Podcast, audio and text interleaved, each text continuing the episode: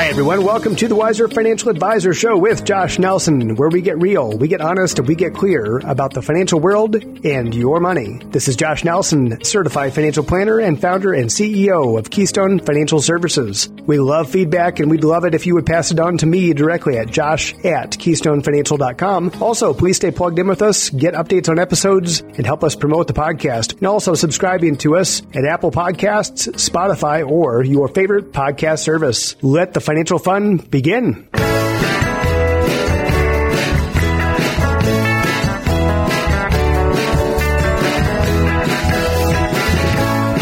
Happy New Year, everybody. This is always a fun time of year, I think, anyway, because we get to reflect on the year and usually we're getting together with family, not so much this year, of course. And then, of course, anticipating the new year, right? 2021. Today we also get to say happy birthday to Keystone Financial Services. Keystone actually just had its 10th birthday here in the last couple of weeks. In fact, December 16th of 2010 is when I founded the firm. And it's notable, you know, the reason why we celebrate birthdays is for a couple of reasons. Number one, because just fun. I think everybody likes to feel special. Today, I think the business would like to feel special, so we can help Keystone feel special today by celebrating, but also it marks a milestone in the fact that we're still here. It's kind of notable. It's actually pretty important when it comes to businesses because most businesses don't make it, frankly.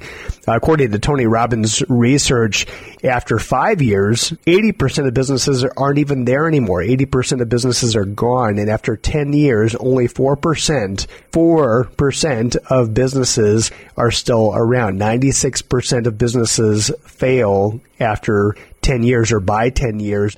And there's a couple of reasons for that. Number one, I think because there's some confusion out there. One of those is that there's a difference between being skilled at something, and that could be anything from engineering to uh, being able to be a chef to being a financial advisor. I think everybody is skilled at something. And oftentimes people think, well, I can go start a business based off of what I'm good at.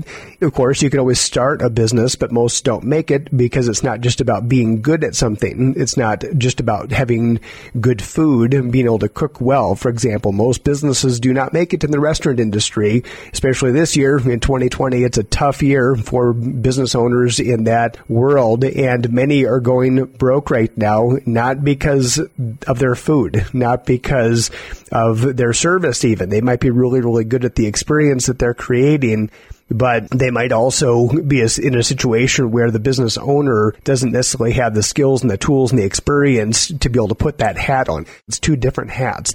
There's an artist, producer, creator hat, and that's important, right? Creating that experience and being really good at something. But then number two, being skilled at running a business and understanding that there are skills and tools that are very, very different as far as being able to run the different parts of the business. For example, the financial end of the business and being to adapt quickly enough to the environment that we're presented with. The year 2020 here has thrown us all a huge curveball business wise, and many companies, including ours, have had to make some big adjustments to adapt to the environment. So hope is not a strategy for success, and I think most people go into business just kind of hoping and believing that, hey, because I'm good at this, um, I'm going to make it.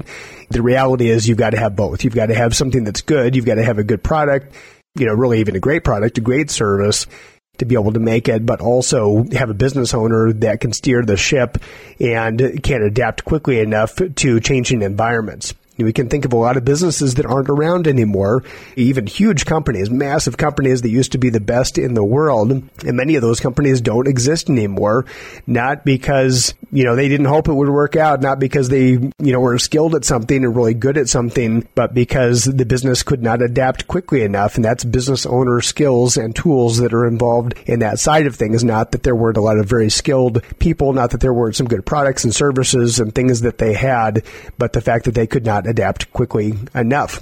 You know, how did I end up starting the company is that I was actually really good at something before. I had a lot of experience as a financial advisor, having worked mainly at Hewlett Packard's credit union.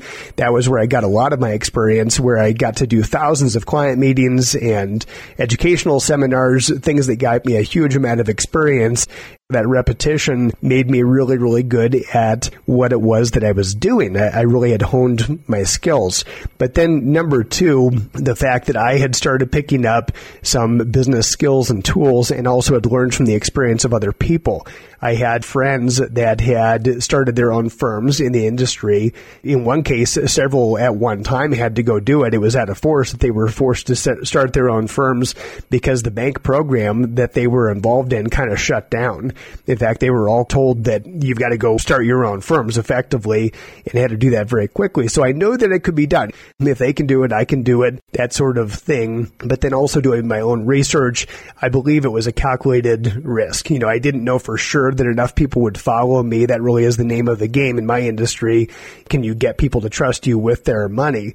When I started at 23 years old, who wants to give their money to a 23 year old that just left college not that long ago? Not many. They say that the average financial advisor is 58 years old and you think, well, 58 years old, that's not that old. Yeah, it's true. 58 is not that old, but as an average, it means that there aren't a lot of younger people getting into the industry. But I did, you know, at 23 years old, I got a couple different people who believed in me and knew that they could see somebody who was going to be really successful and serve their customers well. So that was my journey getting good at something and getting excited about the possibility of starting my own firm simply because I knew that there was a better way of serving people I got into this business because I wanted to help people. And I'm still in this business because I want to help people. And every day that passes, I'm more and more convinced at how important what we do is to the world simply because there are so many people out there that are struggling financially. In a lot of cases, they just don't know what to do. They, they really don't know what it is that they need to do to be financially successful. And so that's an area that we've been able to do that with many, many people for those of you who have been around for 20 years as clients, um, I, I know a lot of you can say that. We can all feel good about that relationship, but also the feedback that I'm getting from you is overwhelmingly that, hey, we are so glad we started working with you 5, 10, 15, 20 years ago because really the relationship that we've been able to have, you know, has really resulted in us having a lot more success than we probably would have had on our own. Thank you for having the trust, the faith in me and sticking with me over time that we get to work together. So working on a uh, basis of a limited number of clients is important. Also knowing that, you know, a lot of the technology, the business partners that we could partner with, that we could create a better experience for clients. And the only way to do that was me starting my own firm to have the freedom to be able to do that. So it was a calculated risk. At some point, you do have to jump out of the airplane. If you're skydiving, for example, it doesn't matter how much research you do and the statistics and safety ratings and all that stuff of whoever it is that you're you're going up with. But at some point, you do have to jump out of the plane. When it comes down to success and change in anything, I do want to translate this into something that you can take into the new year because I know everybody's thinking about it anyway. You probably have seen the statistics that New Year's resolutions, the odds of those being carried out through the new year are not very high. In fact, in most cases, resolutions are more hope than anything, and hope is not a strategy for success. That's just not a strategy that's going to probably get us to where we want to be. There is a formula for success and hope is not involved in it. So number one is knowing your outcome, being very specific about what it is that you want.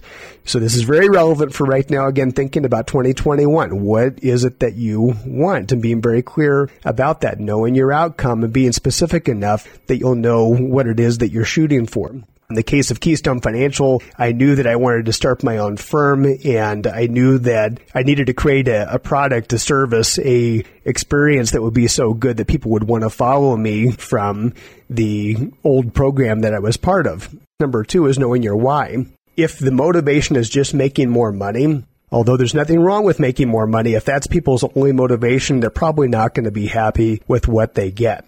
In a lot of cases, I talk to people, and again, thousands of meetings, conversations I've had with people over the years. I can't tell you how many times that I visit with people that are just miserable in their career, their job, what it is that they're doing. They're just miserable because they just chased the money, or maybe they were encouraged strongly that no, you can't go into that line of work because you can't make any money out of it. So you've got to go into engineering or business or something like that.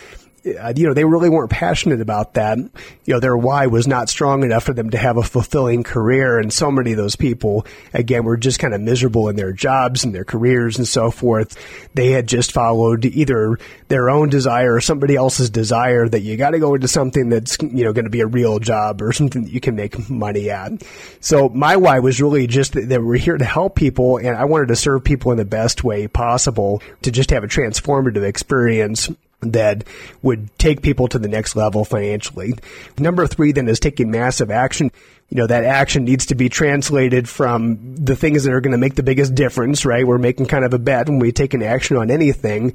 It's doing something and hopefully it's going to be moving us toward our goals. But going into 2021, one thing I think that is a reason why the gyms are typically packed. They won't be this year, of course, because of the pandemic, but most of the time the gyms are packed that first few weeks of January you know, people might have been specific about what they wanted and they knew their why and they started taking massive action, but they didn't see results fast enough. They didn't see that their body was starting to look different or that the scale was changing a whole lot. And in a few weeks, you know, and for most people anyway, at least that's been my experience, that within just a few weeks, you're probably not going to see massive results. So doing it long enough to really observe, see what you're getting, and then changing your approach until you're getting what you want. I think that's really the ultimate success formula over and over. You know, I've been able to evolve the company. We've been around 10 years, but of course we've had to change a whole bunch of times because the business environment changes.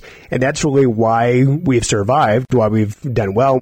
It's not about just being able to start a business, but be able to adapt quickly enough to the environment, to be able to change fast enough as far as what people need, what the client needs, what their desires are, and then looking at the overall business environment. We've changed a whole bunch of times, and certainly we've had a lot of different team members along the way that have joined us on the journey. And more than anything today, I want to say thank you to all of our clients, certainly that put their faith in us, that they, they made the move with this startup firm 10 years ago and then the people that have joined us along the way, certainly thank you and thank all of our team members as well, because I certainly couldn't do this without having an awesome team right now we've actually got more years of experience, more industry experience, financial industry experience than we've ever had on the Keystone team.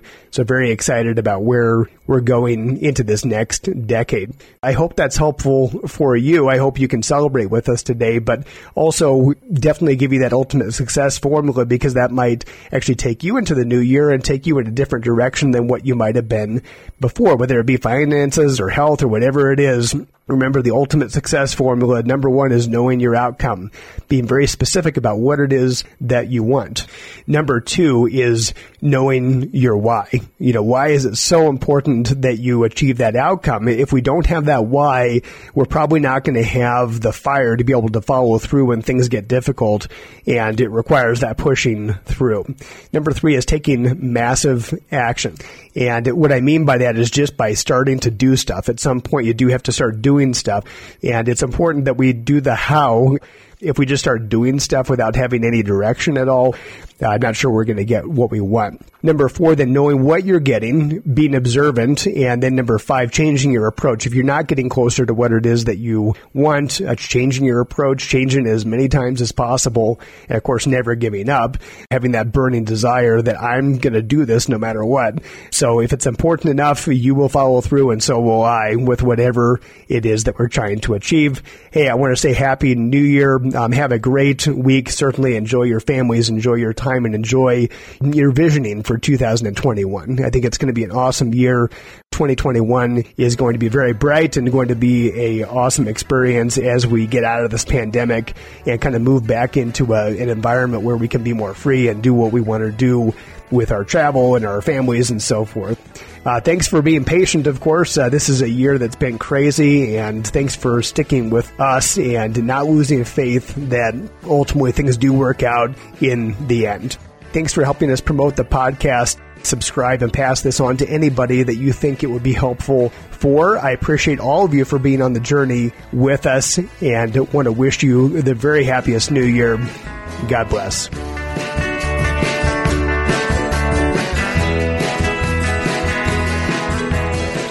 The opinions voiced in this episode of The Wiser Financial Advisor with host Josh Nelson are for general information only and not intended to provide specific advice or recommendations for any individual. To determine what may be appropriate for you, consult with your attorney, accountant, financial, or tax advisor prior to investing. Investment advisory services offered through CWM LLC, an SEC registered investment advisor.